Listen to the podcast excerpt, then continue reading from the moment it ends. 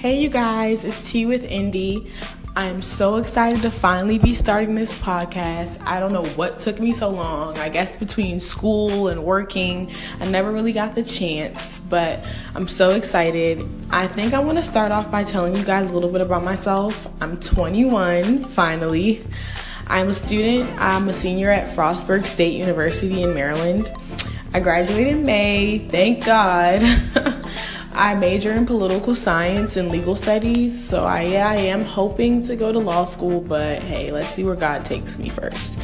But I think I just want to like give you guys a little snippet of what you guys can expect to hear from me on these podcasts. I love talking about everything from celebrity drama to issues that people in their 20s are facing and tips on how to get through these things and just everything. I would love you guys to call in and just talk to me and give me some feedback. So please stay tuned.